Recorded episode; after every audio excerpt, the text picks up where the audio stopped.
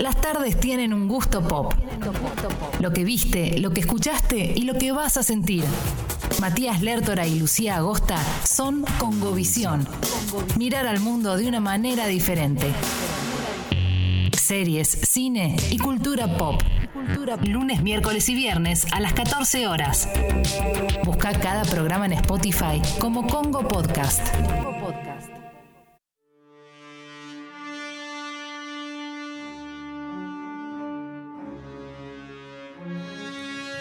Bueno, bueno, bueno, estamos al aire en esta primera emisión de Congovisión y sí salió la rima inevitable. Mi nombre es Matías Lertora y los vamos a estar acompañando junto a mi amiga, mi compañera Lucía Inés Agosta. Yeah. Gracias, muchas gracias. Es épico esto, es como. Es la épica, ahí está, ahí está, ahí está, está, está, está. épica, épica. Al por mayor vamos a estar hablando de cine, series, cultura pop. Entro por tu oído y tu imaginación se vuelve mágica la conexión. Te puedo sentir estando en la que estés. No me pensaba ir un camino juntos, mucho por venir.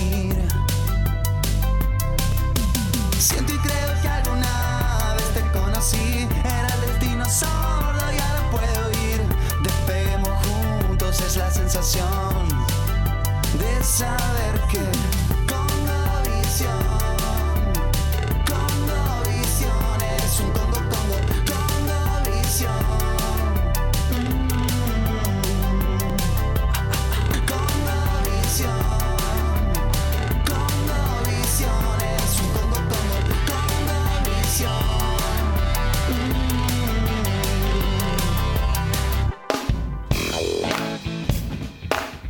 Temón, jingle espectacular. Gracias, Saraka. Gracias, Soski Alzogaray y Fer Dux por la producción de este gran tema. Congo. Bueno, yo no lo voy a cantar ni en pe- Congo, Congo. Ahí te lo canto yo. muy, muy para ducha, ¿eh? Como que. Es un Congo, Congo. Bien, bien arriba. Queremos ahí a todos los oyentes enganchados con Congovisión. Yes. En este primer lunes de... ¿Qué vamos a estar hablando? Vamos a, vamos a presentarnos primero un poco. Sí, señor. Eh, somos dos enfermitos de, vamos a decir las cosas como son, ¿no? Muy bien, De el bien. cine, las series, la cultura pop, cada uno con sus excentricidades. Por ejemplo, Lucía es muy fan de los musicales. Así es, vamos a hacer una sección dedicada exclusivamente a esto los miércoles. Así que atentos del otro lado, que bueno, todos los miércoles se vienen con manitos de jazz. Lucía es muy fan de las series, tal vez demasiado, y eh, tiene, no sé si está bien que yo diga esto, A ver. pero tiene un gran secreto. Ha descubierto o una máquina del tiempo o un giratiempos de Harry Potter para poder ver absolutamente todo. Sí. Que yo veo trato de ver todo, veo muchísimo, duermo muy poco, una de mis excentricidades, pero Lucía es, sale una serie, ya la vio. ¿Cómo que ya la viste? Sí, ya la vio. Sí, vos me querías hacer bajar esa app horrorosa Sí. del demonio que era como para calcular cuántas horas de tu Sí. vida invertiste viendo series. Y no lo hiciste todavía. No lo hice porque no, me- la verdad yo- que mira que para mí es, es tiempo bien invertido, pero me parece un montón, no, no estoy para tanto. Pero Eh, Lucía, oyentes queridos, Sí. está hablando de una app, estos servicios.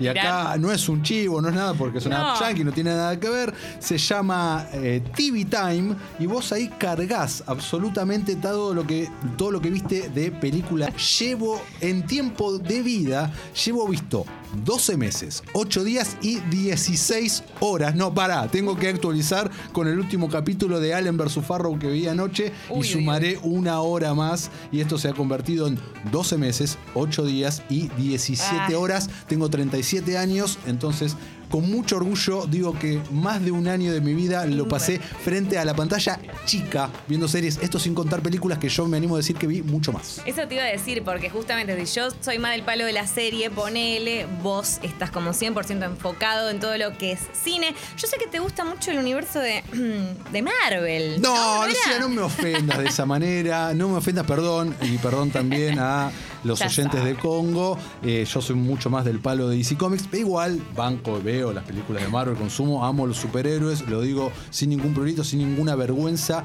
Me encanta, vivo para eso. Hoy, de hecho, tengo un gran evento que me apasiona. No, lo- no quiero largar y escupir todos los primeros minutos del programa, pero ho- hoy, eh, 15 de, de marzo, para mí es un gran día. Primero porque arranca con Ovisión, segundo por un proyecto audiovisual que es secreto, no puedo decirlo, y odio jugar al enigmático, pero es verdad. Y tercero porque tengo una proyección a las 19 horas, eh, pero en un rato lo vamos a estar diciendo.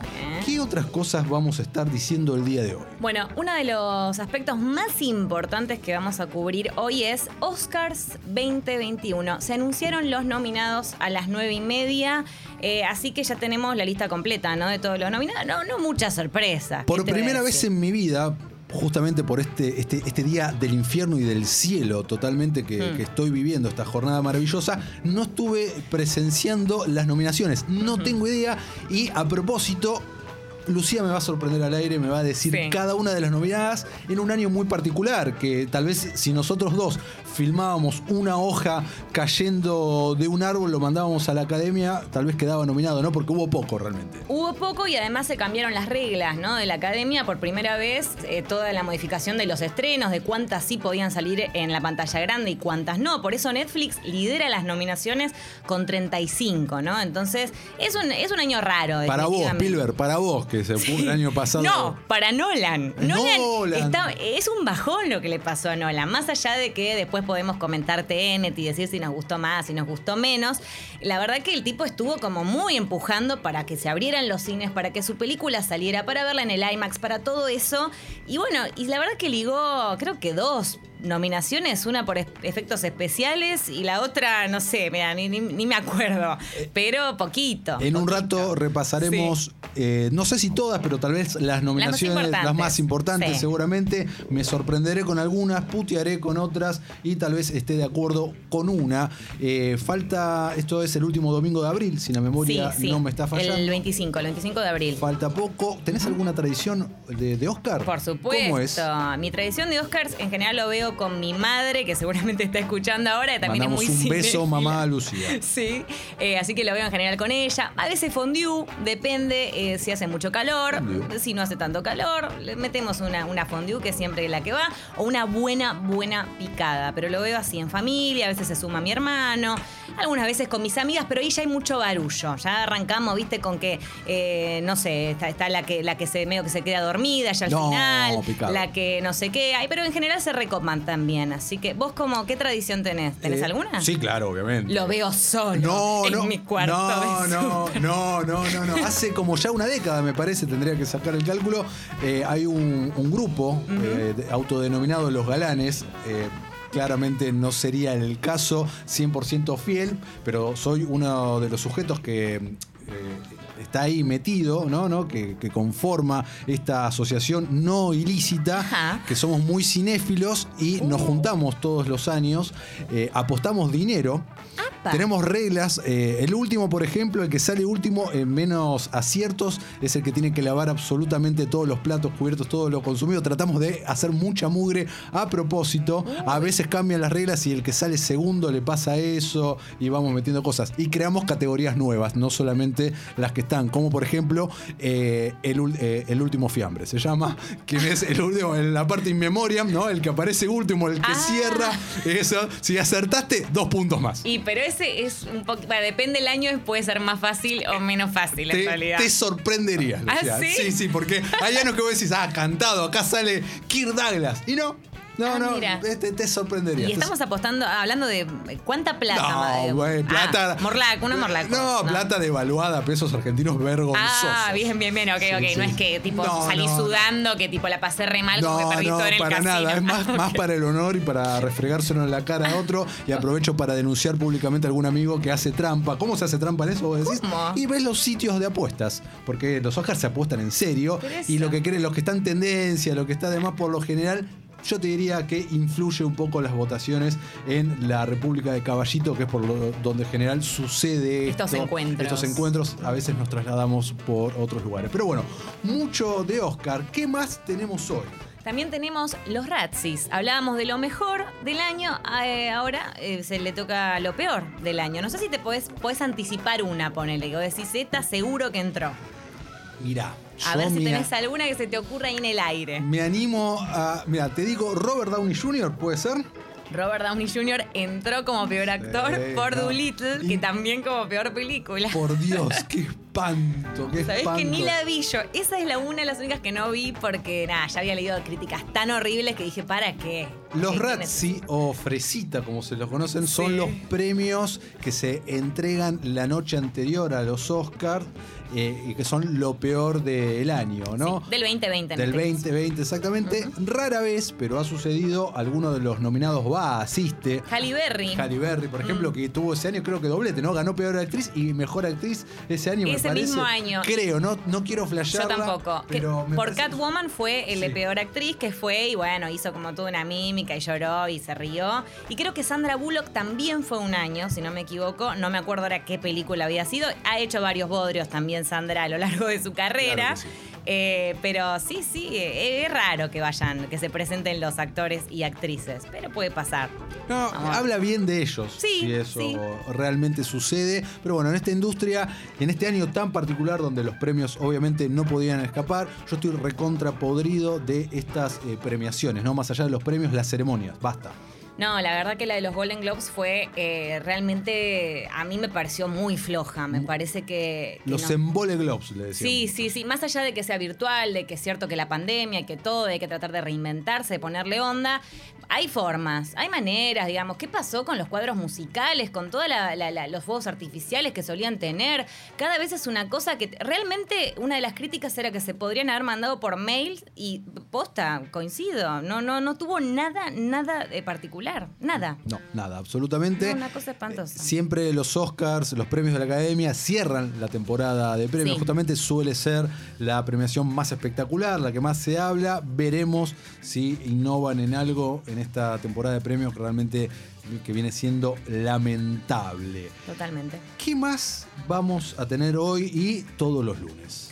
Todos los lunes vamos a hacer el, el lunes retro de la semana. A nos vamos a meter en una serie o en una película que bueno, que no, que nos pega ahí en el cuore, bien directo, bien derechito. Este, eh, ¿Podemos anticipar de cuál vamos a hablar hoy o la Sí, tiramos no, directamente? eh, dale, antes, Ok. porque está medio de moda, está teniendo un, de revival un poquito. Sí, porque la subieron a Netflix eh, recientemente.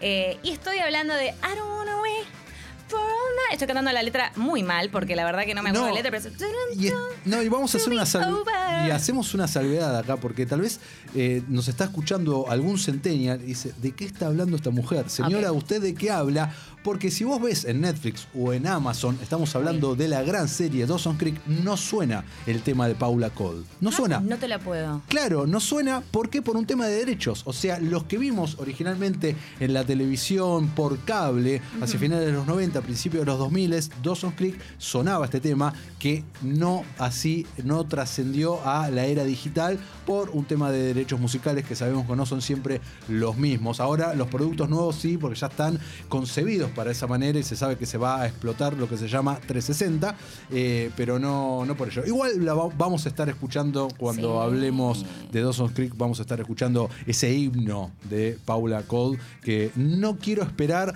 a que la vida se termine. Es cierto. Eso es lo que decía. Eh, obviamente vamos a hablar de noticias, vamos a hablar de cosas que estuvimos viendo.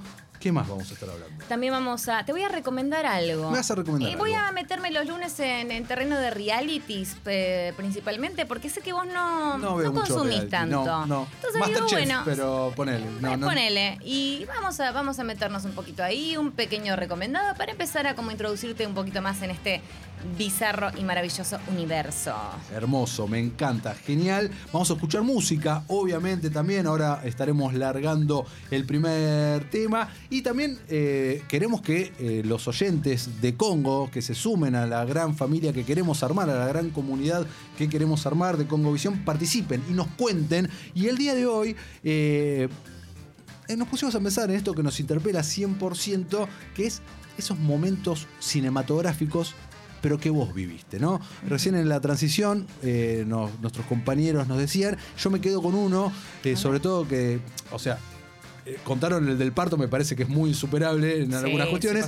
pero me sentí muy identificado eh, con Martinelli, que decía moto, gafas, General Paz y demás.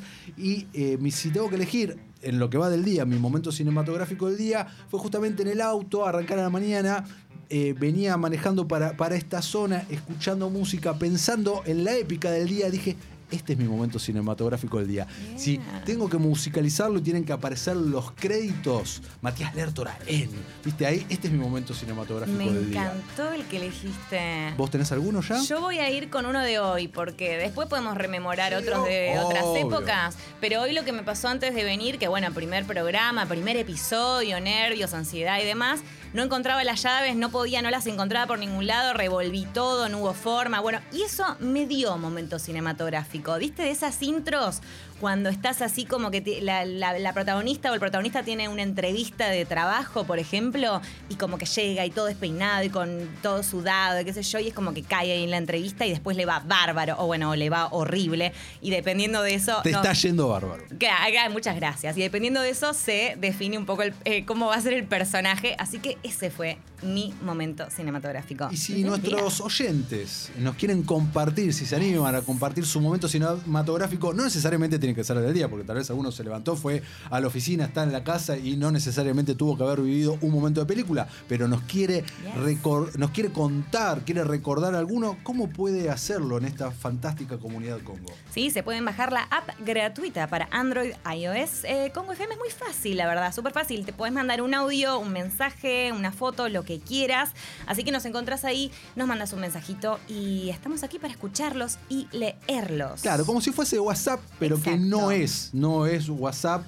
Estás ahí, vos entrás y directamente eh, tenés eh, la manera de mandar el audio, escribir el mensaje. Totalmente, o al teléfono nuestro que es 4775-2000. Ahí directamente nos llaman y nos dicen exactamente cuál fue su momento cinematográfico del día, de la semana, de su adolescencia, de sus últimos años, no sé lo que se les ocurra. Puede ser una anécdota, un momento, una escena, lo que pinte. Ya tenemos un montón de mensajes. Pero un montón, ¿eh? Un montón, un montón. Eh, hola, Convicción, bienvenidos, nos dice Celdi. Bienvenido el Chacal y Lucía a Congo, éxitos. Queremos Gracias. todo sobre el Snyder Cut, spoiler. En un rato estaremos hablando de esto. Acá di- dice, acá otra Lucía que nadie entiende de dónde saca el tiempo para ver series. Ah, bien, somos dos, me encanta. Dice, yo uso una app e invertí casi un año de mi vida en series también. Ya me encanta Congovisión, bienvenidos. Nico nos dice, son muy lo más los dos. Bueno, muchas gracias. Qué muchas, lindo. muchas, muchas Salís gracias. así con un poquito de la autoestima más, más alto, me gusta. Un montón, un montón. Eh, tengo ganas de, de que larguemos nuestro primer himno. Haga los honores. Me parece que, eh, y acá con una vuelta de tuerca, va, vamos a escuchar Glee. Vamos Sí. a escuchar, sí, y nos la bancamos Sí, nos la muchísimo con este himno totalmente espectacular. Esto es Total Eclipse of Heart. Turn around. Every now and then I get a little bit lonely and you're never coming round. Turn around. Every now and then I get a little bit tired of listening to the sound of my tears. Every now and then I get a little bit nervous that the best of all the years have gone by. Every now and then I get a little bit terrified, and then I see the look in your eyes.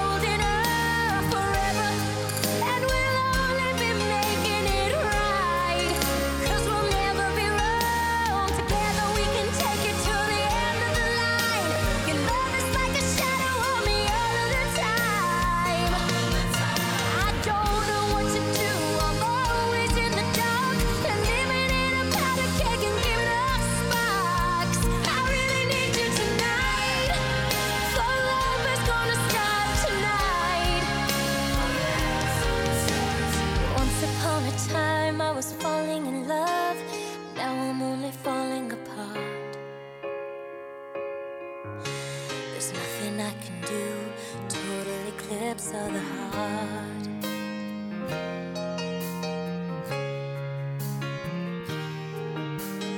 Once upon a time, there was light in my life. Now there's only love in the dark. Nothing I can say, total eclipse of the heart.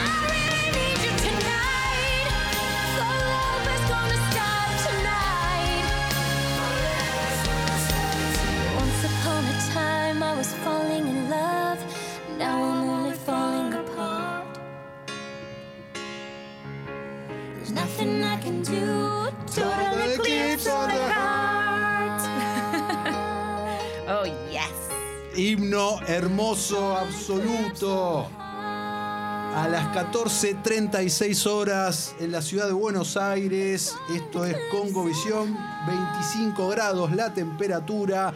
Lucía y Matías, Matías y Lucía los saludan. Muchos oyentes del otro lado, muchos, muchos mensajes del otro lado están compartiendo sus historias. Lau nos dice, quedamos varados dos meses sin poder volver. Nunca dormí en, eh, en el depto que había alquilado.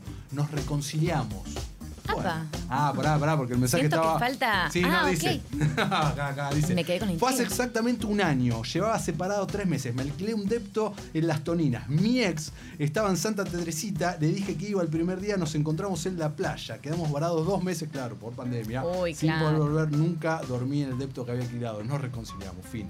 Historia totalmente cinematográfica. Súper, no, de las pandemias, de las de pandemia debe haber un montón así súper cinematográficas, muchísimas. ¿Qué onda, Congovisión? Recién salgo del trabajo. ¿Qué me perdí? ¿Qué se perdió? Y hablamos un poquito de los Oscars, de las nominaciones, eh, mencionamos un poquito de qué vamos a hablar también, nos presentamos. Eh, esta- es un buen momento para enganchar, es un buen momento. Mi momento es cuando vuelvo de la casa de mi novia a la madrugada. Autos, Ajá. ventanas bajas, bulevar vacío y Tash Sultana son- sonando. Momento Ajá. cinematográfico del día, nos dice Juancito, levantarse la mañana, levantarle a los chicos, prepararles ropa, el desayuno, llevarlos al cole, la corrida de la, mon- de la mañana. Ah, me parece muy Yes Day la película esta que está ahora en Netflix, como me la re puedo imaginar. Sí. Hola chicos, volví a ver Dawson's Creek. En el último capítulo sí suena la intro original y obvio la canté a los gritos. Nos dice Agus, gran dato, perfecto. Excelente. Eh, tenemos, vamos a. Hay algunas noticias siempre en este, en este mundo maravilloso que nosotros consumimos, que nosotros nos gusta, que es la cultura pop, el cine, las series, y vamos a repasar algunas. Sí, te tiro la primera. Netflix prepara un spin-off de Bird Box. Mirá la que, la que va, ¿no? Sandra Bullock viene muy bien, venía muy bien con esta primera versión, que a mí personalmente no me convenció mucho. Pero bueno, parece que se está desarrollando un spin-off. Por el momento. Es mala, no digamos todo, la película de Sandra Bullock Eh, no es la verdad que no es buena. No, no, es eh, mala. no es buena, no, no. Aparte, pues yo me quedo siempre con esas, esta Sandra Bullock maquillada. Como, como si fuera la, la entrega de premios en una situación, un escenario apocalíptico. O sea, para mí era, lo, era muy difícil entrar. No podía entrar porque era como, no, no, no, no, no, no, no, Sandra, ¿qué es? No tiene sentido que estés así de maquillada en este, en este contexto. Pero bueno, ¿Y qué- eh, ¿Sabemos algo de este spin-off? no sabemos prácticamente nada. No, sí, esperá, si la memoria no me está fallando, Hmm. iba eh, creo que va a estar hablado en español. Sí, sabemos exactamente Ah. eso, que es en español, pero por ahora no tenemos mucha más información al respecto. Sabemos que el equipo de producción se mantendría igual que la película original, pero hasta ahora esa es la que te tiro, que se viene un spin-off, Sin más per- detalles. Perfecto, perfecto. Esta es eh, bastante más acá en el tiempo. Universo Marvel eh, eh, ya está debutando Falcon and the Winter Soldier, ¿no? Ápala, La segunda serie original de Marvel de Disney Plus que va a continuar inmediatamente luego de los eventos de Endgame, al igual que fue WandaVision. WandaVision y CongoVision no tienen nada que ver. Eh, No. y va a seguir las aventuras ¿no? de Bucky Barnes y de, de Falcon justamente. Post Capitán América veremos. Yo la voy a ver. ¿La estás esperando? no más la o verdad menos? te soy Ah, sincero sí la voy a ver obvio. No me vuelve loco pero ahí está. Vos qué onda Medio en la misma sintonía que vos vos. abandonás también muchas series Soy de no te quiero abandonar. poner perdón Soy de abandonar. No, no, no, no, me, no, me está muy bien. Uno a veces cuando no se termina de conectar dice, y la verdad que hay tanto para ver, tanta producción, esta la dejo, esta la retomo. WandaVision la viste entera WandaVision, por supuesto, la vi entera. Era ¿Te muy difícil abandonarla. Me gustó mucho. Mucho. A mí me gustó mucho. Yo le pongo cuatro agostas sobre Eh, cinco. es un montón Es un montón. Pero me parece que es una serie diferente, que se la jugó por otro lado, me ofreció, me dio algo que no había visto antes y eso me gustó mucho. yo coincido en lo que vos decís muchos eh. Muy bien logrado todo, obviamente, lo, lo que tiene que ver con las referencias a los sitcoms y a las distintas décadas y demás. Está t- 100% de acuerdo, mm, pero tengo- a mí no me interpeló. No, No te interpeló. No, no me enganché sentimentalmente nunca con los personajes y creo que ellos dos, sin duda, su química, sin duda es lo mejor de la serie. Sin embargo, no, no sé, no me, no me, no me pudieron acariciar. Y el la- twist, te llegó, te Sí. dijiste, oh, Ah, no, y la vos verdad- no, está bien. along. ¿No? No, Ok, la verdad que no no. te llegó. Pero bueno, Bien. no me acariciaron de la manera que me gusta que me acaricien. Yo te digo algo que para mí te va a acariciar. A ver. Yo estoy fascinada con esta, con esta noticia que encontré y me pareció fabulosa. Elizabeth Banks, que es la Sí. directora de Pitch Perfect, también una actriz muy conocida, va a dirigir, firmó ya el contrato con Universal Pictures para filmar una película que se va a llamar Cocaine Bear, sobre...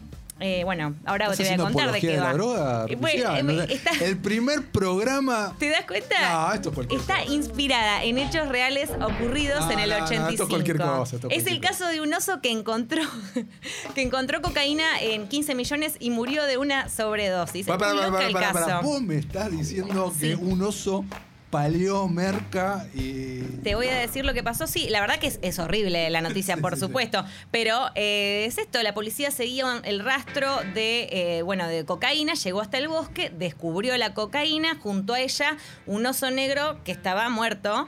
La autopsia reveló que se había, que había fallecido por una hemorragia cerebral, eh, todas, digamos, síntomas relacionados con el exceso de cocaína.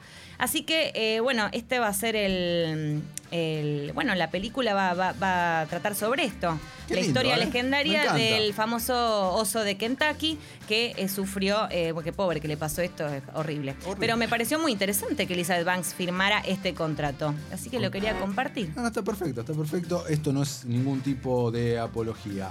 Eh, hablando de droga, justamente, eh, comenzó ya la producción de la sexta y última temporada de tal vez la mejor serie en el- del momento, y me hago cargo de estas palabras, que es eh, Better Call Saul, el spin-off de Breaking Bad. No sé cómo estás vos con esta serie. Bueno, esta es una de las que tengo Uf, que me retomar. vas a romper el me encanta Better Call Saul, me encanta, me parece fabulosa, pero la tengo un poquito, la tengo que Oh, retomar. muy bien, muy bien. Guido Almirón. Sí, él entendió todo. Entendió todo. Bienvenido también, Guido. Nuestro operador va a tirar nuestra magia ahí, en ese lado del operador, que es la persona realmente más importante de cualquier programa.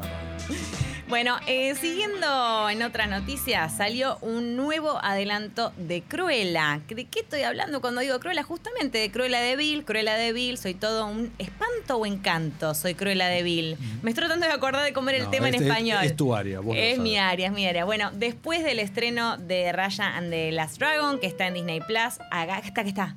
A ver cómo era. Qué rapidez, Guido. Ay, bueno, está, está, está la versión como.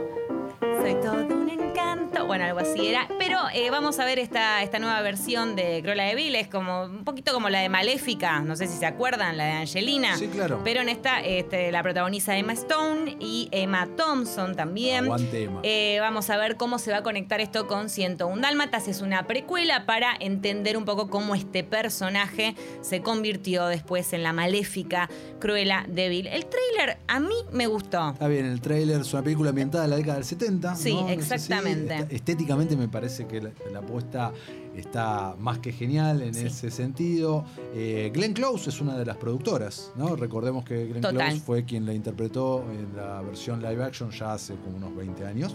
Y es una de las productoras de la peli. Me acuerdo que cuando se salió el tráiler hace unas semanas, como siempre en redes sociales, hizo ruido negativo, tal vez mucha gente quejándose de, "Eh, basta, ¿por qué le sacan trabajo a los eh, actores mayores? Y no, no, che, esto es una precuela, no podría haber sucedido de esa manera, pero bueno. Mm, sí, y aparte que eh, también se criticó que, bueno, se como enaltece la figura del villano, o se la trata de, de- de hacer quedar como que, bueno, era, era re buena en realidad, y después.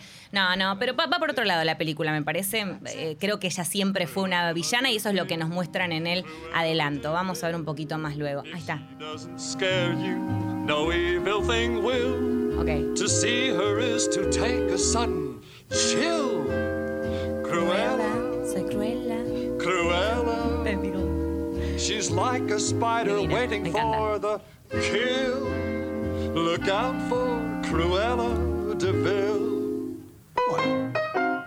Esperemos que nos sorprenda, esperemos que nos guste.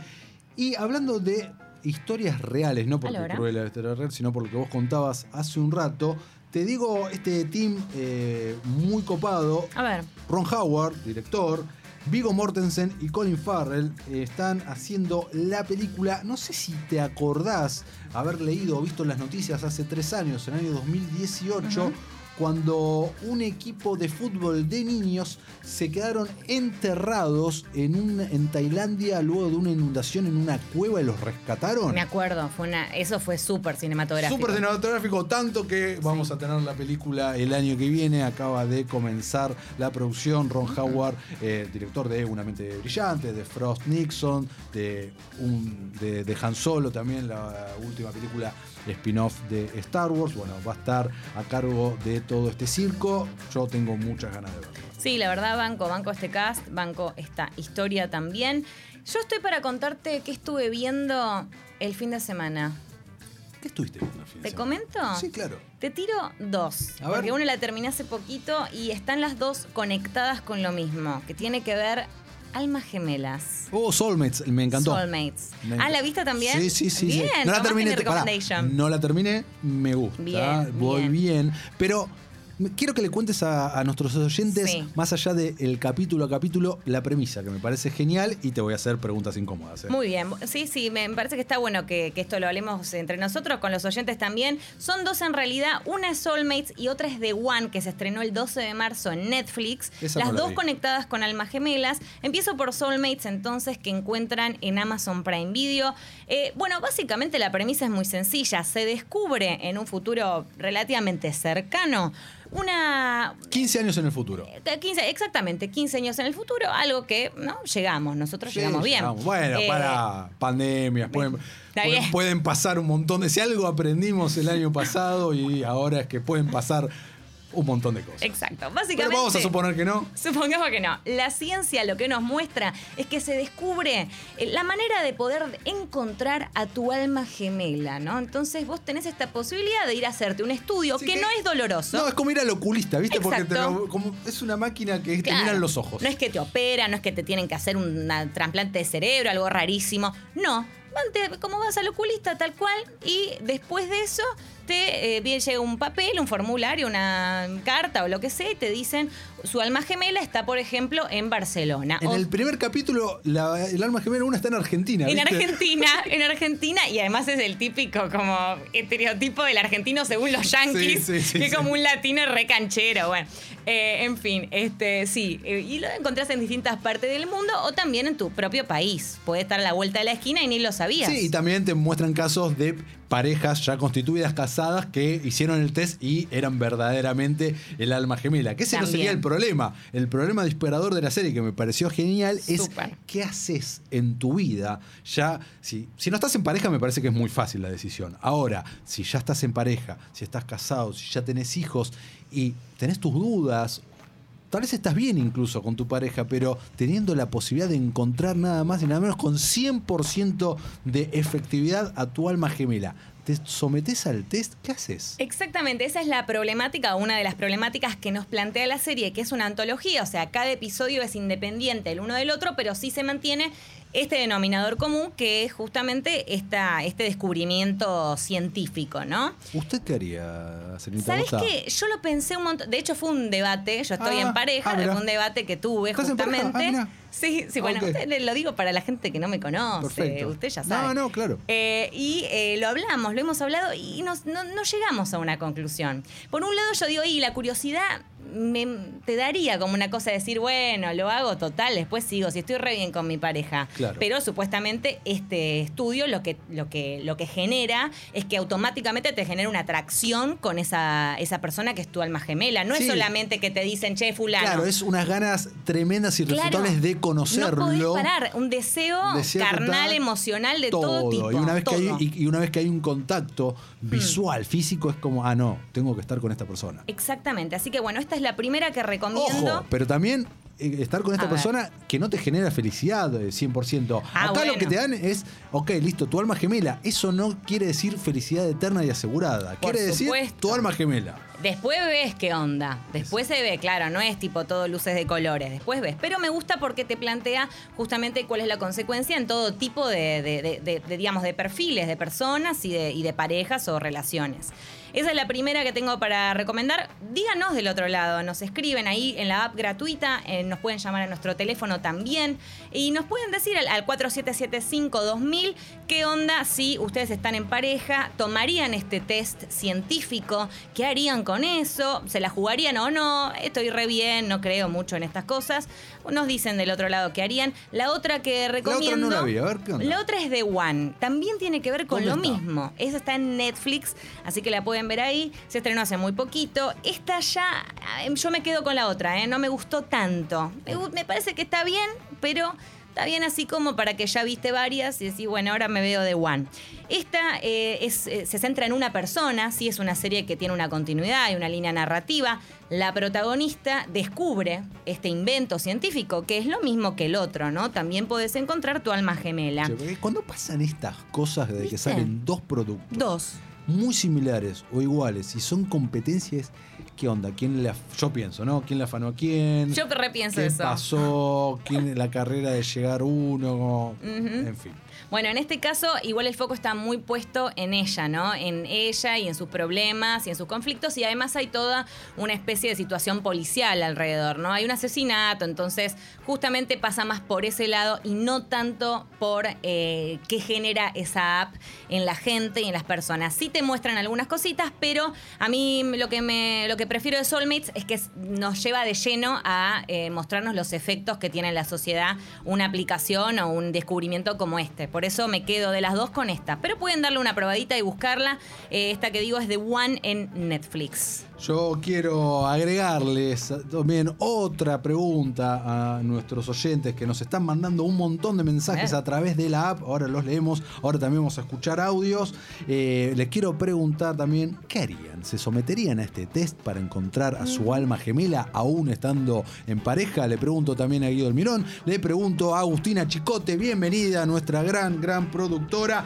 Y tenemos redes sociales también, que son las redes sociales de Congo. Escucho Congo FM en Instagram, en Twitter. Ahí también nos escriben, pueden compartir, eh, nos etiquetan en sus stories y estaremos ahí leyendo y levantando. Voy a la app y dice. Amo y banco mucho esta super dupla radial. Bueno, me sonrojo gracias. leyendo esto. Todo lo mejor para este nuevo ciclo, dice Nico Kides. Muchas gracias, Nico. Hola, chicos. Buen comienzo. Mi, mi momento cinematográfico eh, favorito fue perder un vuelo a propósito para quedarme unos días más con el flaco que más me gustaba. Me encanta. Buenísimo ese momento cinematográfico. Excelente. Hola, chiques. ¿Qué onda la peli de Los Sopranos? ¿Cuándo se estrena y qué expectativa tienen? A ver, la peli de Los Sopranos es una película precuela que cuenta el origen de Tony, ¿no? Digamos, cuando era adolescente, está interpretado por su hijo, lo cual Sí, es un el hijo de flash. Es un flash. Y si la memoria no me está fallando, se estrena el 24 de septiembre. Opa. Dato, mira. Qué bien lo tuyo. Yo pensé que ibas a decir este año. Bien, bueno, qué, qué espectacular lo tuyo. Sí, bueno, puede, puede pasar. Tenemos escuchamos el audio. Ahora, Hola chicos, buen comienzo. Gracias. Mi momento cinematográfico favorito fue eh, estar de vacaciones en otro país y perder un vuelo a propósito para quedarme unos días más con el flaco que me gustaba y nada, tomarme una moto, taxi desde el aeropuerto y que el viento me dé en la cara y sentir que estaba en una comedia romántica. Es que sí. Amo, me Ya te- encanta. Ya te, ya te lo musicalizo. Para mí es tipo en la película de Matthew McConaughey y Kate Hudson. Tipo que tiene un soundtrack que reba para persecución y para quedarse y para todo eso. ¿Cómo no, nos ha influenciado Hollywood Sí. tremendamente en nuestra vida? Que cuando tal vez no vivimos o no estamos viviendo momentos cinematográficos, queremos vivirlos de alguna manera Sí. y o forzarlos. Me acaba de venir uno a la mente. Yo tenía 18 años, eh, estábamos de vacaciones con un grupo de amigos, creo que fue nuestras segundas vacaciones solos, y eh, había una historia inconclusa entre un amigo y una chica. ¿Tenés esto? O sea, a- hormonas a full, adolescencia, ya viste, una coming of age, ¿no? Pasando de la adolescencia medio a- al, al paso siguiente, no te digo adultez todavía, pero fue el verano entre el secundario y empezar la universidad. Estábamos en la costa atlántica, eh, habíamos conocido un grupo de chicas. La historia, esta es ajena, no es mía, un amigo y está y no pasa nada, ¿viste? Pero iba a pasar y no pasa nada y no, esto no puede quedar así. Se iba la chica en micro, se despiden y no pasa nada y no, esto no puede quedar así. Taxi, vamos al taxi. Bien. Y nos- yo me subo con él y le digo textual al tachero. A la terminal lo más rápido que pueda, Muy que tenemos bien. que saludar a una chica antes que salga el micro. Ma, maravilloso. Entre esa y sigue ese auto son las dos. Qu- Quise decir si ese Son las auto, que van. Pero todavía no, todavía no tuve la oportunidad. Hermoso. Maravilloso. Eh, hay un club, ¿no? ¿Cómo, ¿Cómo es la gente de Congo si se quiere, quiere, quiere ser parte? Sí, claro que sí, pueden hacerlo a congo.fm comunidad. eh, ahí, bueno, digamos, se pueden suscribir. eh, tenemos a partir de los 200 pesos, hay un montón de beneficios. Así que, por favor, pueden hacerlo por ahí, háganlo. No, no dejen de suscribirse. Exactamente, tienen la app gratuita en Android, iOS, eh, la ahí la, la bajan y también obviamente nos pueden escuchar en Spotify cuando no nos están escuchando en vivo por aquí. Te perdiste el programa, te perdiste una parte como alguno dijo, hey, llegué tarde, no importa. Después va a estar en Spotify, al igual que toda Sí. la programación de Congo. Arroba Escucho Congo son nuestras redes sociales y Escucho Congo FM es en Instagram. Yes. Ay chicos, me perdí el nombre de esta serie y me reinteresa. ¿Cómo se llama? ¿Cómo se llama, Lu? Soulmates, esa es la que más recomiendo en Amazon Prime Video o The One si quieren chusmear algo más pasatista en Netflix. siguen cayendo los mensajes justamente de esto. Vi Soulmates y me pareció, me pareció más interesante la premisa y las preguntas que surgen que la serie en sí. The One no la vi. Ya había visto un poco de eso en Black Mirror igual, totalmente. Es hermana Sí. menor de Black Mirror. De hecho, el, el guionista es el mismo que Black Mirror, como dato. ¿Sabes lo que nos dice Andrea? Dice, yo haría el test, aunque, vi- aunque esté bien con mi pareja, siempre hay que tener un plan B. Ok. Bueno, está bien. Orne nos dice, hola Congo Visionarios, me gusta, me gusta, aunque suene cursi, yo no me haría el test porque siento que ya encontré a mi soul. Ay, lo amo. Ay, lo amo, la amo, no sé, me encanta.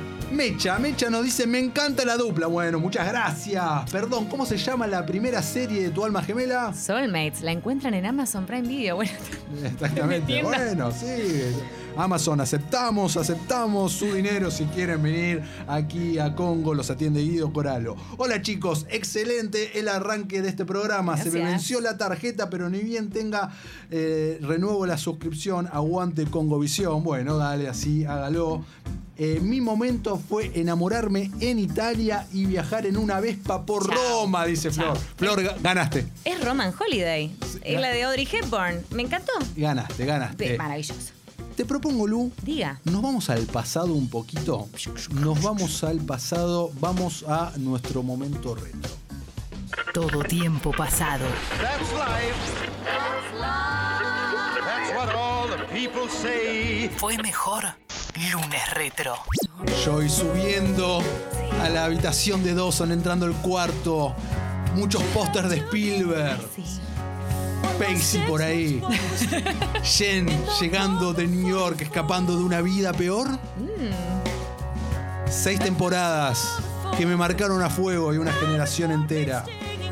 Este revival que está teniendo ahora, gracias a las plataformas, primero Amazon, ahora Netflix, Centennials descubriendo una vida sin celulares. Me mata porque como siempre escuchaba la intro, toda esta parte nunca la escuché. Claro. Entonces, Ahora- ahora esto es. ¡Vamos! Quiero a todos cantando. Me hubiera encantado ese corito de tiene. No quiero esperar que la vida se termine, dice Paula Cole. Llegó el momento de hablar, de desnudar, de meternos en el mundo de Dawson's Creek. Nos vamos al pueblo de Vamos. Capeside, ubicado en el estado de Massachusetts. Pueblo ficticio, ¿no? Ficticio, completamente ficticio, pero basado en uno real, basado en el que creció el creador de esta serie llamado Kevin Williamson, quien tuvo una pluma muy prolífica, fines de los 90, principios de los 2000. ¿Por qué? Porque fue el guionista de obras cumbres de ese momento, sobre todo del terror, como la trilogía de Scream, como sé lo que hicieron el verano pasado y, por supuesto, Dawson's Creek, esta serie que comentaba los lamentos, tribulaciones, vivencias, aventuras de un grupo de amigos adolescentes. Eh, muy, eh, muy endogámico, ¿no? Donde todos estaban con todos ahí, pero que había Sí. grandes historias de amor. Yo me emociono por sobremanera porque fue una de mis series favoritas, lo sigue siendo al día de hoy, contemporáneo completamente con ellos, porque cuando ellos tenían 15, yo tenía 15, cuando ellos tenían 16, yo tenía 16. Así, hasta el último capítulo que hicieron un, eh, un time lapse hasta 5 años en el futuro, que ahí me cagaron la edad. Pero hasta ese momento era, bueno, vamos, yo soy Dawson, soy Pacey. Yo me acuerdo que una de las críticas que le habían hecho era que ellos supuestamente eran demasiado filosóficos, poetas y demás, y que quizás no le iban a llegar a los. Te leo el extracto. Mirá, mirá, me la dejaste picando como si hubiese- esto hubiese estado preparado, pero no. A ver. Eh, el extracto de The Hollywood Reporter de ese momento. ¿Qué persona de 16 años habla así? Le decían. Porque claro, una de las cosas muy particulares de esta gran serie es cómo se expresaban eh, esto, este grupo de adolescentes citando libros bestsellers, viejos, películas clásicas, o sea, hablaban realmente como adultos, pero no como cualquier adulto, adultos muy cultos también. Eh, yo banco muchísimo eso, porque era también lo que diferenciaba a los éxitos de ese momento que habían sido como Beverly Hills 90210, era otra onda, tenía otra mística, ¿no? Esos personajes eh, bien, bien construidos de esta serie que estuvo desde el año 1998 hasta el 2003, protagonizada por James Vanderbeek, Katie Holmes, Michelle Williams y Joshua Jackson era el cuarteto principal. eh, amo. Y ahora vamos a estar hablando un poquito de todo. Voy a estar preguntando a los que están del otro lado. ¿Team Dawson o Team Pacey? Y acá definen o no mi amor hacia ustedes. Team, los voy a amar de Me- todas maneras, mentira. Para mí es clarísima la respuesta. Para mí también es clarísima la respuesta. ¿La decimos al mismo tiempo? Uno, dos, tres. Pacey, vamos. Sí, obvio. No, obvio. Es que era Pacey. Dawson además siempre fue un caprichoso, un personaje que, que- que no- nunca me terminó de. Nunca, lo único que me gustaba era que era cinéfilo y estudiaba cine y quería ser director. Me, me- me parecía que tenía grandes ambiciones. Grandes Pero- adiciones totalmente, pero sí, de hecho, Dawson no fue muy bien tratado ni en ese momento ni con el tiempo. Ahora, mucho menos si vos ves eh, lo posesivo que. Sí, era celoso, con, Joy. sí, pero ¿por qué pasa esto? Porque la serie tuvo una genialidad que muy pocas se habían animado, por no decir ninguna, en ese momento, de romper el status quo de justamente en la historia, porque siempre esto giró las dos primeras temporadas en la historia de amor entre Dawson y Joy, mejores amigos desde la infancia, ella al primero enamorada, él no podía verla de otra manera que no sea como amiga, hasta que eso cambia en los últimos capítulos, la primera temporada termina en ese beso mágico, bien cinematográfico, empieza la segunda temporada también de esa manera, luego por motivos u otros no pueden estar juntos, vuelven a estar juntos, bueno, todo bien novelero, mientras a los otros personajes, de quien también ahora vamos a hablar, van viviendo otras cosas, pero en la temporada número 3 Kevin Williamson se la juega y toma la, la jugada maestra justamente y dice, si esto no funciona, la serie muere. Y hay que ver si los espectadores compran esto. ¿Y qué es esto? Es que Pacey, el mejor amigo, se enamore de Joy y Joy de él en lo que fue una construcción a lo largo de la tercera temporada, mi preferida por sobre todas. Impresionante, con capítulos memorables. Cuando eh, hagamos los viernes el chape de la semana, va a estar seguramente eh, uno de estos besos entre cómo chapaban. Cómo chapaban, porque aparte pareja en la vida real en ese momento, Sí. Katie Holmes y Joshua Dato Jackson. de color, sí, sí, sí. sí. Bueno, eh, este- en la tercera temporada es que está lo de que se quedan encerrados en el shopping o en un supermercado. No, eso es Ese la- capítulo me había encantado. Esa es la temporada 6. Esa Ah, es me la- fui para arriba. Me fuiste para arriba, es la última temporada donde ellos tienen un revival de su romance. Bien. Pero todo la, la génesis y todo esto fue en la segunda mitad de la temporada 3 y un romance que luego se ha explotado y concretado 100% en la temporada número 4. Bien. Eh, no había redes sociales en ese momento, pero sí había foros de internet y se hablaba muchísimo de esto y de lo que había causado este, esta ruptura ¿no? de, de status quo. Pero también tenemos a los otros personajes, ¿no? Y tenemos algunos hitos de esta serie. Por ejemplo, el primer beso gay en el prime time norteamericano fue en Dawson's Creek en el último capítulo de la tercera temporada, que es justo donde finalmente también eh, Joey le corresponde a Pacey su amor. Ese capítulo se llama True Love, amor verdadero, que también era el nombre del bote que había construido Pacey. Y ahí Jack, interpretado por Kerr Smith, eh, besa de manera semi-apasionada, vamos a decirlo, en el prime time norteamericano a una persona del mismo sexo. Estamos hablando, esto fue en el año 2000 y fue un escándalo. Sí, me acuerdo perfecto de ese momento, me acuerdo del beso y me acuerdo que fue loquísimo eh, para, digamos, para, para, para el contexto y demás, que justamente fue la primera. Es loco también pensar que recién en el 2000 tuvimos el primer beso. En el prime time, Eh, ¿eh? había prime habido, time, sí, eh, sí, había sí, habido antes, pero esto en el prime time. Prime time estamos diciendo a la noche para que lo vea mucha gente. Pero sí, hace 21 años que es realmente poco. Es realmente muy, muy, muy, muy, muy poco. y si hablamos de polémicas, te tiro una que ahora no resiste ningún tipo de archivo, que es eh, sucede en la, la temporada número uno, que es el romance totalmente prohibido, totalmente ilícito que tiene Pacey con su profesora, con Tamara Jacobs, treinta y pico de años ella, él tan solo 16, delito. Tremendo. Delito. Yo no, me, yo no la revisité. Digamos, en ningún momento esto se naturalizaba como si está todo ok, digamos. Esto es ¿cómo, todo bien. cómo era la, No, no, el estaba- anal- cómo, era, cómo lo abordaban en ese momento? No, estaba todo bien, Estaba todo pasaba. bien. Recordemos que eh, a lo largo de las décadas pasadas a esto hu- hubo una muy- historias muy grandes de, y, y- y muy paradigmáticas de historias de amor eh, con diferencia de edad grosa. O sea, ni, me- ni siquiera me quiero meter en Lolita, ¿no? Pero si nos vamos Mm. al cine italiano, si nos vamos a otro- o sea, no te digo que era lo normal, pero pasaba muchísimo y sí, estaba totalmente naturalizado. Hoy ni en pedo podrían hacerlo. Yo quiero saber qué están opinando nuestros oyentes. En Twitter está pasando, están pasando cosas, ¿no? En Twitter están pasando cosas. Vamos a ver que. A mí me parece. Ya dijimos, ¿no? Que voten entre Dawson y Pacey. Sí. Me parece que está bueno a ver qué onda. Acá dicen Pacey por siempre. Bueno, Percy, Pacey por siempre. Un salame, pero siempre es el menos salame de todo. Jaja. Lo que sí arranqué a verla de nuevo y Dios mío, mis ojos. Pero bueno, mucha nostalgia, así que no la dejé. Está bien, está bien. Lo banco, lo banco. ¿Qué más dicen por ahí? ¿Tenemos Oh, alguna? No, no, explotó, explotó esto. A ver, Juan nos dice, Dawson's Creek fue una gran telenovela que vi y obviamente me enamoré de Joy y odié eh, a Pacey cuando se puso... No, ¿cómo vas a No, odiar a Pacey? no. Es es- Otro dice, y, Juan, y Dawson era flor de pelotudo, dice otro. Y no sé, la verdad que Dawson tenía cada cosa, la verdad que podemos decir. Este, Pacey, además, Jos- Joshua Jackson era muy encantador, el Muy actor. encantador. Era divino, era querible, era como, ¿no? El chico al lado que te cae bien, no sé, es como. Aparte, un dato que para mí es muy importante, eh, y acá te tiro un término, que A era ver. Age Accurate junto con eh, Katie Holmes. Los dos tenían 18 años. Si bien interpretaban a, a chicos que tenían 16, tenían 18. A diferencia de James Vanderbilt, que ya estaba entrando en sus 20 y se notaba Sí. un poquito. Nos dejan un mensaje también muy interesante que ahora mismo lo vamos a tocar, pero está bueno usarlo como disparador. Dice, A ver. por favor, quiero el paralelismo con verano 98. Son lo más, chiques, la estoy pasando joya. Muchas gracias. Gracias.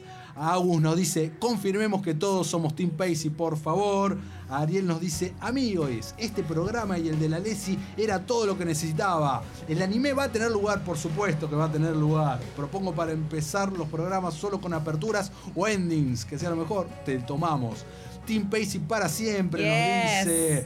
Team Pacey, ¿quién puede ser Team Dawson? Pregunta también. Es como ser team en Gilmore Girls. Me encanta. Otro dice, Team Joy. Los otros dos son dos tarados, te lo tomamos. Me encanta, me encanta. Eh, Van nos dice, la primera serie que seguí por completo. Ahí me hice fan. Team, Se- Team Pacey para Sí, siempre. está bien, está bien. Estamos todos en la misma sintonía, ¿eh? Me encanta.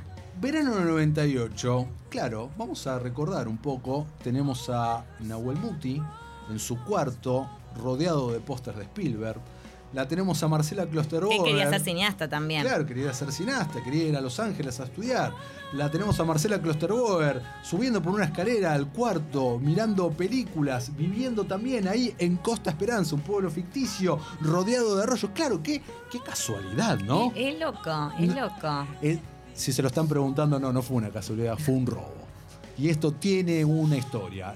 Todos los años, ahora se suspendió por, por pandemia, obviamente, hay mercados internacionales de televisión, ¿no? Mercados que sirve para que se junten los diferentes productores, canales de eh, diferentes partes del mundo. Y cuenta la leyenda que en 1997 eh, el señor Yankelevich eh, participó de una proyección del piloto de Dawson's Creek y que volvió hacia nuestra república diciendo tengo, traje algo, que esto va a funcionar y bueno, ha dicho, Y así fue, y hecho verano del 98 que duró dos años, terminó en el 2000, fue un verano bien largo donde pasó de todo, pero los primeros capítulos fueron todos muy, muy Dawson's Creek. Súper. ¿Tenés personaje favorito? Eh, sí, yo diría que Pacey es mi personaje favorito, induda. Me, me gusta mucho la, la dupla, la pareja. Seguramente, no sé si ahora vas a mencionar algunos momentos eh, emblemáticos de la serie. Para mí el mejor es eh, Joey Pacey cuando él recuerda el brazalete. Es el eh, mejor momento y te digo, ¿Mejor? te digo, I remember everything. Ay, sí, ese momento. Él se acerca, se lo susurra al oído y ella dice, claro, él se acuerda de todo, él me quiere de verdad. Eh, sí, así que Eso yo fue en que- el capítulo que se llama Antiprom. ¿Por qué? Porque Jack, por ser homosexual, lo, no- le prohíben que ingrese al prom y ellos organizan su propia prom inclusiva. Ah, cierto, exactamente. Y- Y, habían ido con parejas invertidas. O sea, Pacey y Joey no habían ido juntos. No, ella había ido con. ella en ese momento estaba con Dawson como amigos porque él le había puesto entre la espada y la pared. O estás Ay, sí, ay, no lo o- o odio. él o odio. yo, ¿viste? Sí, Vas a sí, tirar todos nuestros años de amistad. Yo te saqué del pozo. Totalmente. Tremendo. Te odio, Dawson. Te, odio. Te odiamos, te odiamos. Este, sí, pero definitivamente se fue. Quiero que recordemos, aparte de Jack, eh, a Jen Lindy, ¿no? Interpretada por la gran Michelle Williams, quien ha hecho, sin duda, de todos ellos, la carrera más prolífica en lo que es en materia cinematográfica, eh, ganadora eh, de, de Oscar, nominada. Eh, y ella hacía este personaje que tal vez fue el que estuvo un poco más perdido. Y entre el triángulo amoroso, Sí, ¿no? Un poco. tuvo, fue la que tuvo más parejas, sin duda. Tuvo una. No quiero spoilear el final, ¿no? Por si hay gente viéndolo, porque tuvo una. Podemos, yo creo que a esta altura del partido Pero podemos no es- spoilear me el da final. cosa porque hay gente que la está Pero descubriendo. escúchame, ahora. bueno, está bien, nada. Nada, está bien, no spoileamos. No spoileamos. Después tendremos que poner regla, regla. Y regla claras. spoiler, dale, regla, Regla spoiler. de Congovisión. Podemos someterlo a la opinión popular, Sí. a ver qué dicen nuestros oyentes, eh, cuál es la regla spoiler para Congovisión. ¿A partir de cuándo? ¿No? ¿A partir de cuándo con series actuales y a partir de y películas y a partir de cuándo eh, con clásicos, ¿no? Luego tenemos al personaje de Andy, interpretado por Meredith Monroe, quien fue la- una novia eh, y una historia muy grosa que tuvo Pacey en la segunda temporada. Ella luego deja la serie y fue un personaje también que sirvió en ese momento para eh, poner de manifiesto la ansiedad eh, de los adolescentes, eh, problemas psicológicos, problemas psiquiátricos.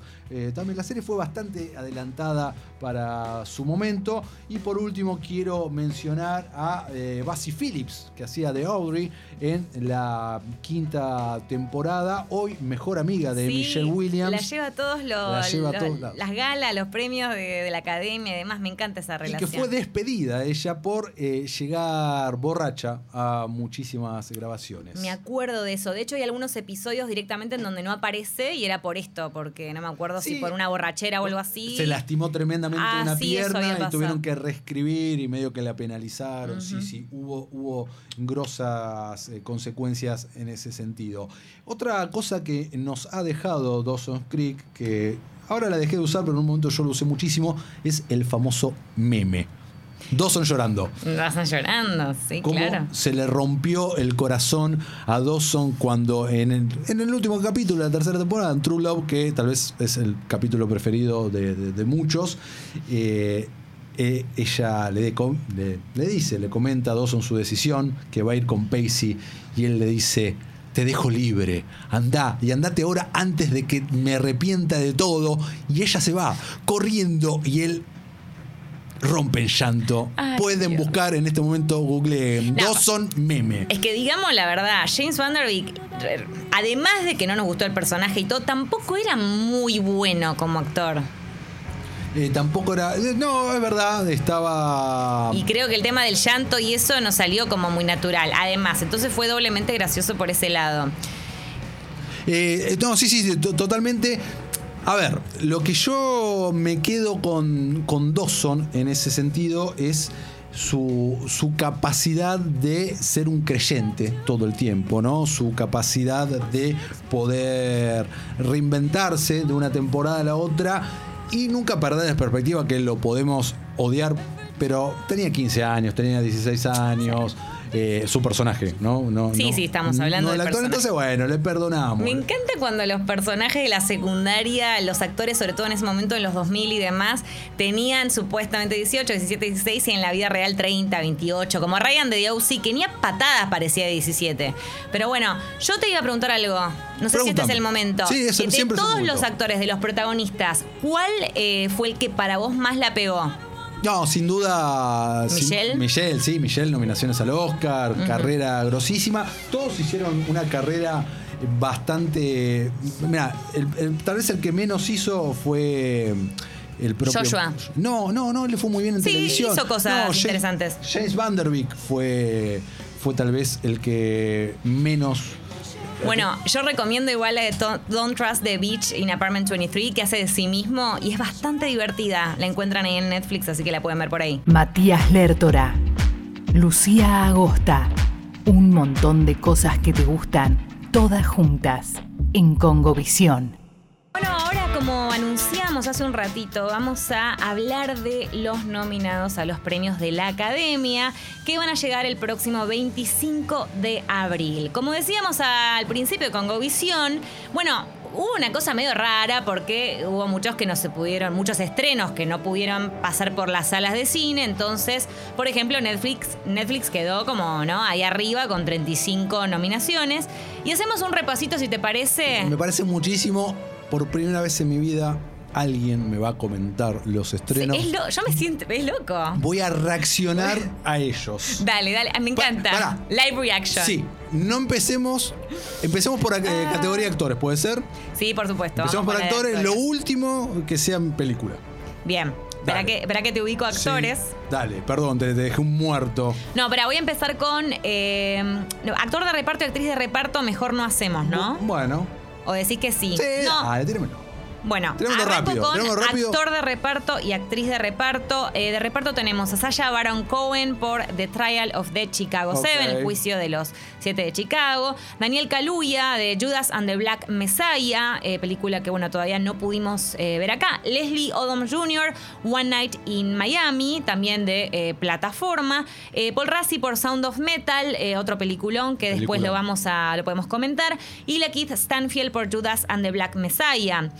Actriz de reparto tenemos a María Bakalova por también Borat, la parte 2, el subsequent movie film.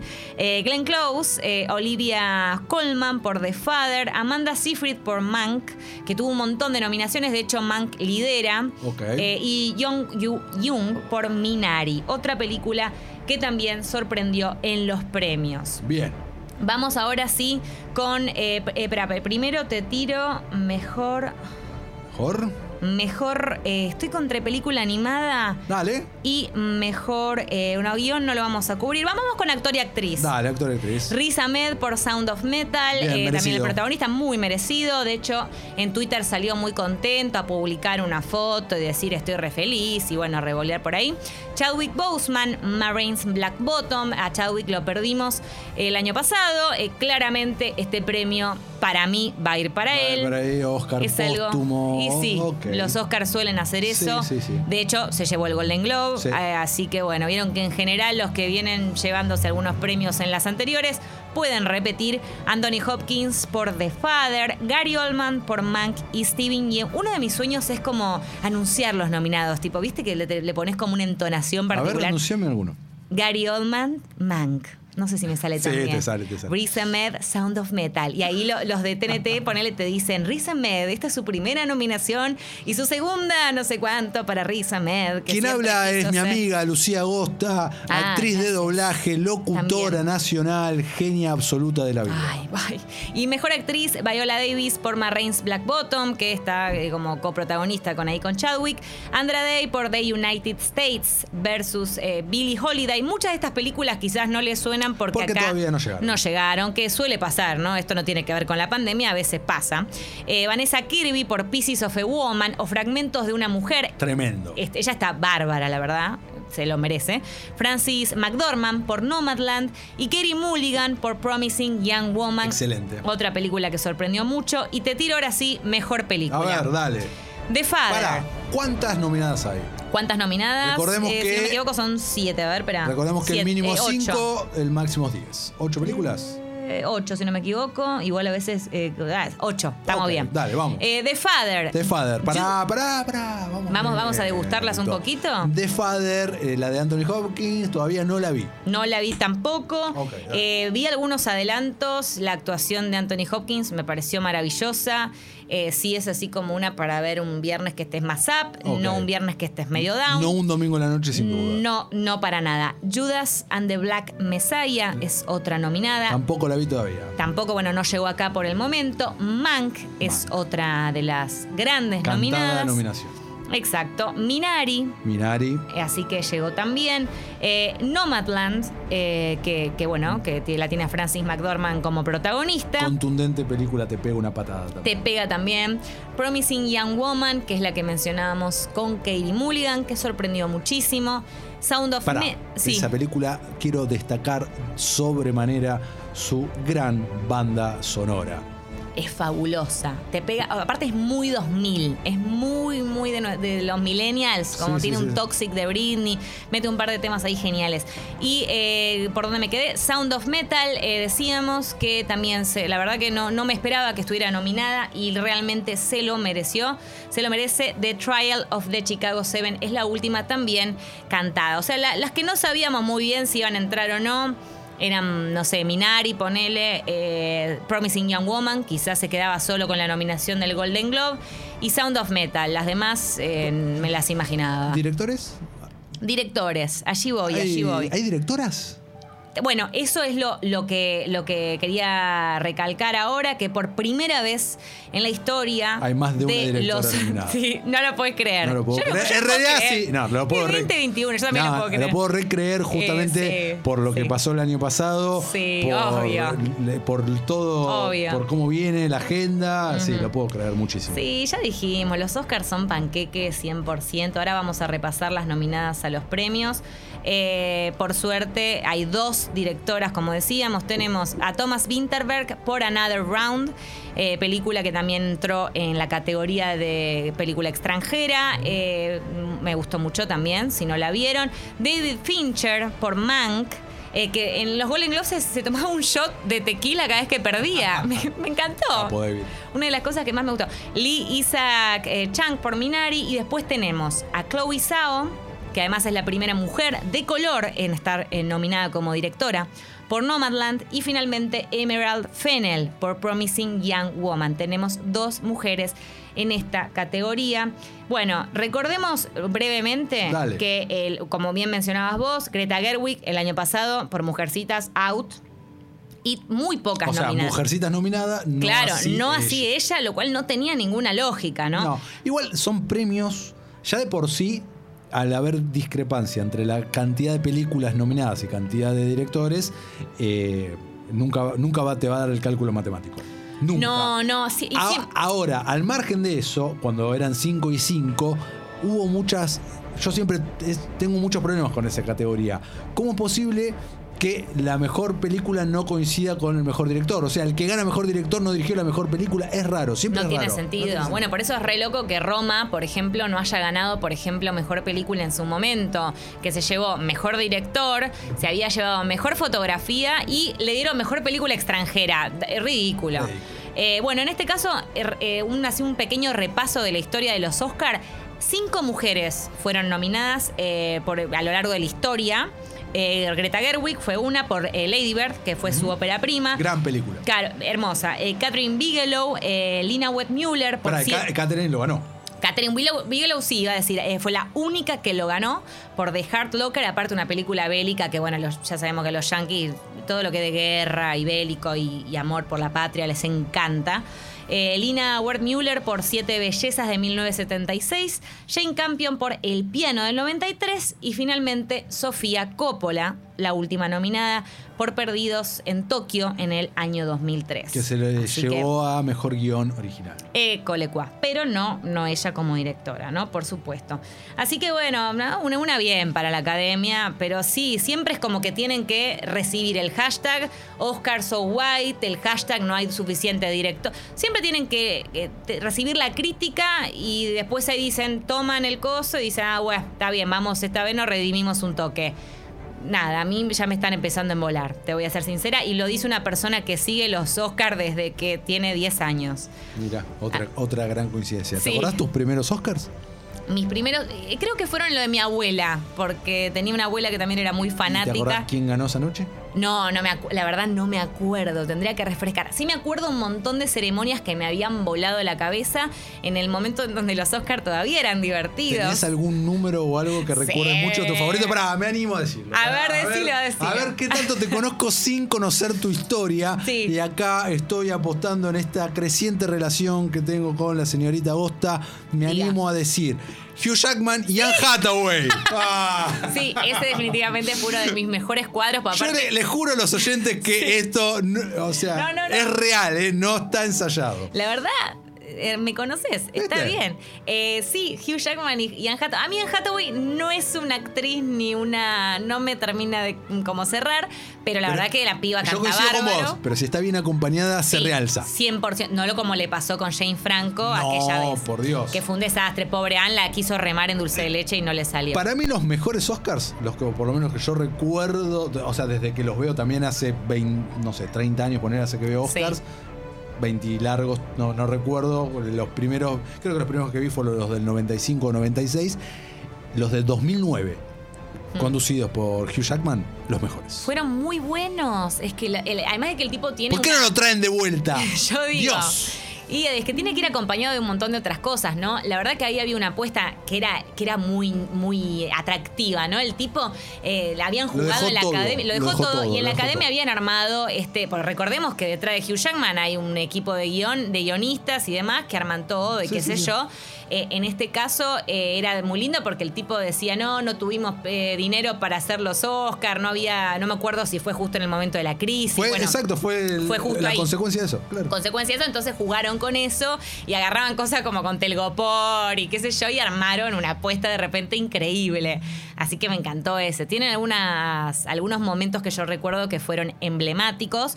Y de los últimos años, lo único que puedo decir fue la confusión de Moonlight y La La Land. Ay, Dios. Que en realidad fue algo negativo y lo recuerdo como algo icónico por un tema de que, bueno, al menos te levantó un poco los premios. ¿Qué onda, Lu? Nada Hace unos años, eh, cuando hicieron el, el live, y vamos a poner entre comillas el live de Los Sí. Miserables. Uf, para mí fue fabuloso. Para mí también, pero. Fabuloso. eh, te- nos van a putear unos A ver, que nos put- Ok, sí, no digan. putenos, putenos, pero Sí, para mí también, para mí también fue maravilloso. Pero Todo lo que implique un despliegue visual o un despliegue de, de canción o cuadros musicales o algo, todo lo que levante para mí es válido, no importa lo que sea. Bueno, igual Los Miserables a mí además me encanta, pero es ahí donde tiene que ir los Oscar. No olvidarse que más allá de ser una entrega de premios, son un espectáculo show, sí. y tienen que funcionar así. Eh, No, no como funcionó con los Golden Globes, que fue directamente do- nada. O, hola, ganó fulano, mengano, y tres chistes horribles que Bueno. no entiendo quién pindonga está detrás de No, eso bueno, para... na- no quiero traerte malas Me noticias. pongo nerviosa. Pero ah, prepárate para este 25 de abril, donde seguramente, Sí, yo donde no... seguramente estaremos viviendo la peor entrega de la historia. Y yo estoy cada vez más desmotivada. Acá me nos preguntaban quiénes estaban nominados a película extranjera o internacional. Argentina no llegó, eh, No ya que aclaramos, se quedó en el camino. Sí, Los Sonámbulos era muy buena. Hasta la de Erika Rivas, Sí. este, dirigida por Paula Hernández. Me gustó, una gran Eh, película. sí, de la, la verdad que estuvo bien mandarla como representante, pero bueno, no, no, no se pudo. Eh, las que quedaron son Another Round eh, de Dinamarca. No la vi. Eh, joyita. La voy a ver. Véanla. De nuevo, no es para ver un, un- digamos, esta es de capa caída, quizás otro día. Eh, Better Days de Hong Kong, Collective de Rumania, The Men Who Sold His King de Túnez y finalmente Quo Vadis Aida, Bosnia y Herzegovina. Ni Esas nadie de Latinoamérica, careta. No engan- no- no Academia llegó- Caretas. No llegó nadie de Basta, estas son las cosas que hay que decir. Acá, Congovisión denunciando, viejo, dale. Y bueno, ¿qué le vamos a hacer? Este, así que yo lo que quería Vos estás saber. de acuerdo igual con eso. No, pa- pa- dale, para nada, dale. por favor. ¿qué Recién dice? me decías otra cosa. ¿Qué dale. dice? Eh, no, lo que me gustaría saber igual es si, eh, ¿quién te gustaría a vos personalmente? También quiero saber a ustedes del otro lado que ganara este año el premio a mejor película. Te puede ser uno, el, el que quieras, dentro de los nominados, por Eh, supuesto. Promising Young Woman. Promising Young Woman. ¿Sabes que yo también? Ay, qué- Estamos de acuerdo. Estamos así. gemelas, Lucía. Estamos así, tra, tra, ¿Qué tra. somos en esto? Díganos ustedes, tenemos, como mencionábamos, nuestra app gratuita, ahí nos pueden mandar mensajes, nos pueden escribir, nos pueden llamar al 4775-2000. Eh, no se olviden también de formar parte del Club Congo. Ayer que fueron los Grammys, eh, esta, esta artista Her se llevó el Grammy justamente a Mejor Canción por otro tema que no es este, que es I Can't Breathe. Eh, recuerdo que este entró dentro de las nominadas a Mejor Canción Original, ¿no? Es de Judas and the Black Messiah. ¿Viste los Grammys? Sí. ¿Te gustó? Me gustaron algunas cositas más que otras, pero siempre los disfruto un montón. Taylor Swift ahí arriba, ahí arriba, ahí te tiro. Y no, y tenía aparte un outfit, es, es- emana, emana todo. Linda gente había en los Es Grammys. linda gente. No. Harry Styles es una cosa que vos decís, rico no, no lo guacho podés- ese, ¿eh? eh, sí, está muy bien. Sí, sí, sí. Eh, sí, todo, todo, lo vi a Bruno también. Este, lo vi a Bruno, lo digo, me encanta que lo digo como lo vi a Bruno, a mi amigo Bruno. Así que me gustó, me gustó.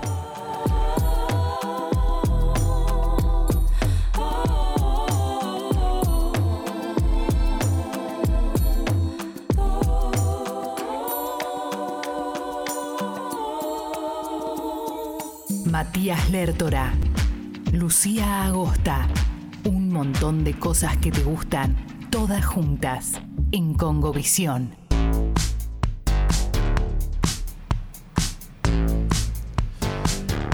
15 minutos nos separan de las 4 de la tarde del final del programa. 25 grados en la ciudad de Buenos Aires. Esto es Congo Visión en Congo. Mi amiga es Lucía Agosta. ¿Y me vas a recomendar algo? Sí, antes de pasar a los Ratsis, que vamos a hablar de eso, hoy es el recomendado del día para Matías Lertora, donde me meto con alguna producción tipo un reality, algo medio bizarro.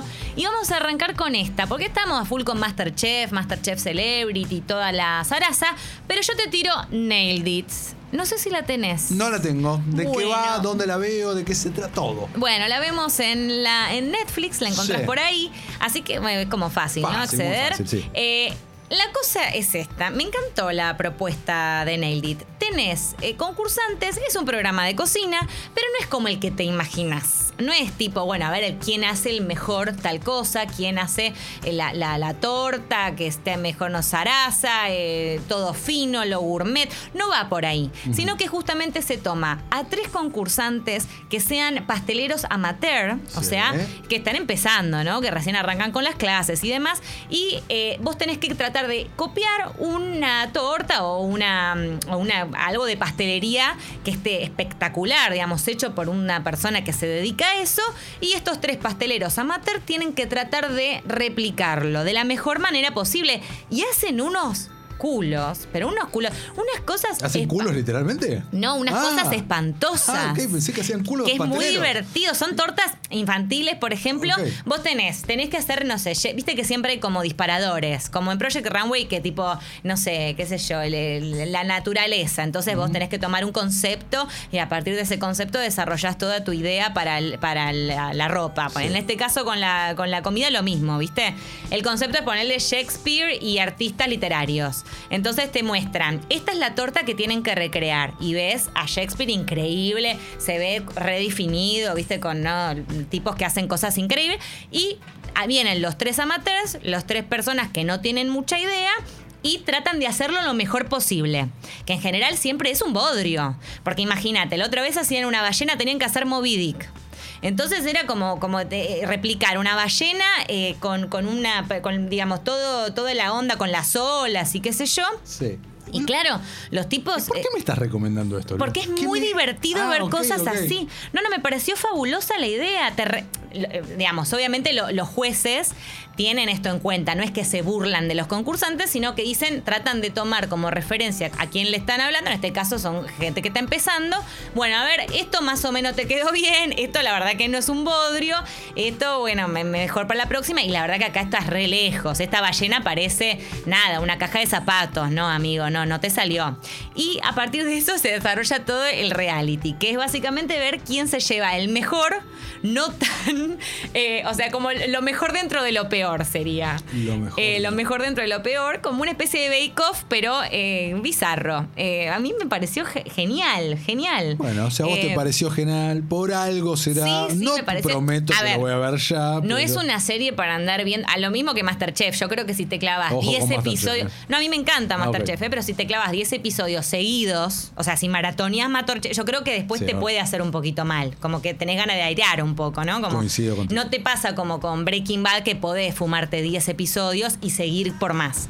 Esto es lo mismo. Es para ver uno, decir, ah, mirá qué gracioso. Bueno, no le salió bien la ballena, pero bueno, mirá qué bien. Y después cortás. Te haces otra cosa, te vas a dar una vuelta a la manzana y en todo caso seguís de luego. Así que les digo, Nailed It. Está simpática como para ver alguna propuesta diferente dentro de lo que es eh, aspectos culinarios. Y ahora vamos a escuchar un poquito de música para luego hablar e ir terminando ya. Tremendo cómo se pasa el programa.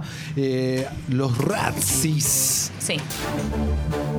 Este marzo lo cambia todo. Cambia todo. Te aviso, te anuncio. Desde las 8 de la mañana, Galia Moldavsky, Jessica. Los 90 nos marcaron a fuego. Los 2000 nos terminaron de criar. Este año lo demostramos todo. A las 10 de la mañana, Clemente Cancela y Martín Reich te sirven un expreso doble. Una dupla clásica. La astucia de la irreverencia. Tu mañana cambia de velocidad. El mediodía toma un ritmo distinto para vos. A las 12, el Alessi y Martín Nelly son espumante, en la bruma del sonido y en la cresta de la ola. Dos mundos que se unen en tu radio. A las 14, Congovisión, Matías Lertora y Lucía Agosta. La cultura atraviesa todos tus sentidos en un solo programa. Cine, series, juegos y lo mejor de la cultura pop. Los lunes a las 19, Modo Terapia, un clásico de tu atardecer. Seba Girona, Alejandra Dirázar y gran elenco. Tu terapia grupal, un momento distinto para vos. Y todas las tardes y fin de semana, la mejor música de la radio. Nada será igual. Desde marzo, todo eso que te gustaba se une en un solo lugar. Congo. Un nuevo año juntos. Congovisión.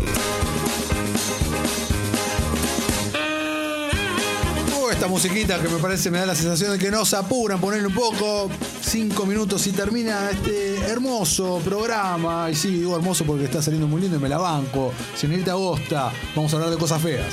Sí, pues claro, porque además de los anuncios de los premios Oscar, también tenemos los de peor película del año. Voy a decir solamente, no voy a meterme en actor, actriz, bueno, ya está.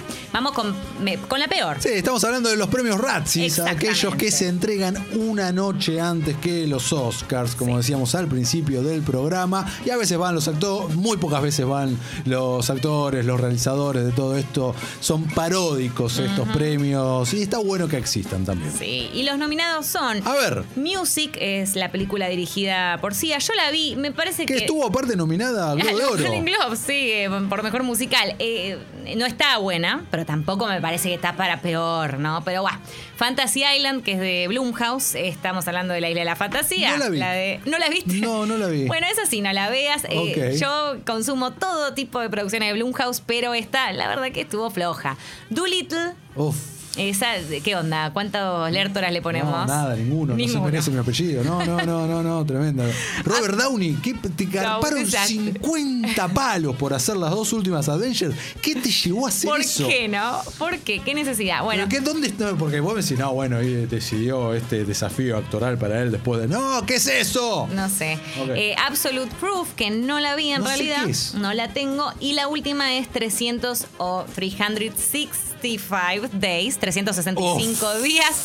Es una la película polaca horrible que Uf. trataba de, de- va, que se autodefinía como, ya se te autodefiní como la, la 50 sombras de Grey. eh, pero polaca, ya ta- empezamos mal. Eh, horrible, ¿no? Sexista, de- mal, el mensaje está mal desde cualquier punto de vista. Horrible. Queremos hacer quedar bien que un secuestro eh, puede ser romántico. Ay, por Dios, es horrible. Es muy horrible esa película. Así que bueno, no la vean, chicos. No vean ninguna de estas porque la verdad que nada, ¿qué les puedo decir? Son un bodrio. Eh, veremos entonces cuál se lleva el premio a peor película. ¿Vos cuál pondrías, rapidito? No, Doolittle. Ah, de esas que no No, del año o de las que están acá. Puede ser de las que están acá o del año.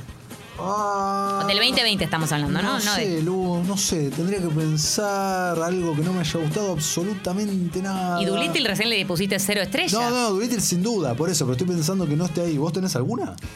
Y yo te digo que la de 365 días me No, pareció horrible. Y creo que agregaría eh, Holiday, la de sí. Emma Roberts, la sobrina de Julia Roberts, Sí. que es Te amo, una Emma, comedia- pero qué película. No, una comedia romántica también, antigua, de modelo, no me gustó nada. Coincido, Lu, coincido. Sí, si se me ocurre ahí. alguna otra, después eh, lo mensajeo o lo tiro eh, en la app de Congo. Que recuerden que nos pueden mensajear por ahí. Voy a leer ahora un par de mensajes. Lea. A ver, Tocayo, Matías dice, buenas tardes amigues, muy buen programa. Una pregunta, ¿van a, eh, ¿van a tratar el mundo del anime? Pues claro que sí, lo haremos. Eh, Juan nos dice, vi ese reality, es hilarante, Nailed It, el que Sí, Lucía sí, sí, me recomendaba eh, recién. Lau nos dice, quisiera que gane Sound of Metal, pero Francis como actriz porque amo los discursos que da. Grandes discursos, es verdad. Banco, banco. También tenemos redes sociales, eh, nos escucha justamente en eh, Escucho Congo, eh, ahí en Escucho Congo FM, Sí. en Instagram, Escucho Congo, en Twitter, ahí nos escriben y nos dejan lo que sea, estaremos compartiendo, reposteando y para ver también los bellos que somos, creo. Y no se olviden de formar parte del Club Congo, congo.fm comunidad. Pueden incluso suscribirse. A partir de los 200 pesos hay distintas, distintos beneficios. Así que chusmen, fíjense por ahí. Y me parece que ya estamos llegando al final del programa. Terrible. Voy a empezar. Me pongo en modo cliché. Cliché, Póngase. cliché on. Qué rápido pasó, no lo puedo Ay, sí, creer. no estaba mirando la hora. Ya pasó el programa, ya son las 4, Lucía. Qué bien que la pasé. Ay, yo también. Y si en buena compañía, mucho mejor. Ay, sí. claro que sí. Tremendo. Bueno, no, muy contento de estar aquí, de sumarnos a la familia de Congo. Aprovecho para agradecer al señor Guido Coralo, al señor Clemente Cancela por el espacio, por la oportunidad, por acobijarnos dentro de, de esta gran familia de Congo. Lucía Agosta, ¿usted tiene algún mensaje, algo que quiera decir, que quiera explotar? En este momento. No, listo. Tengo, Usted es una asquerosa, no quiere mensajear. solo- solo tengo palabras de, agradecimiento y de amor. Perfecto. Eh, sí, los mensajes, bueno, siguen saliendo por suerte, eh, hablando sobre los Oscar, hablando también sobre, sobre, lo, sobre los Razzies. Vamos a ir igual con un, con un alto tema, es un clásico, a mí que me encantan los musicales. Y con esto eh, Con esto, exactamente, con esto cerramos. Nos vamos a reencontrar el Sí. miércoles, exactamente. El miércoles a las 14 horas volvemos a escucharnos aquí en el aire de Congo. Guido Almirón en los controles, Agustina Chicote en la producción. Muchas gracias nuevamente, Clemente Cancela, eh, Guido Coralo, Fernando Stamati, el Pela, Pela, te queremos. Muchas gracias por la magia. Lucía Agosta, mi amiga, mi compañera, que les habla, Matías Lertora. Y nos vamos con qué? con Fame de Irene Cara. No te pierdas los premios del Club Congo. Vos también podés ser parte. Cada semana participás y podés ser más feliz. Y si esta semana te toca a vos, Todos los programas, todas las entrevistas, cada momento, volvé a vivirlo en Spotify. Busca Congo Podcast. No te pierdas tus programas favoritos en las plataformas. Congo. FM. Otra radio.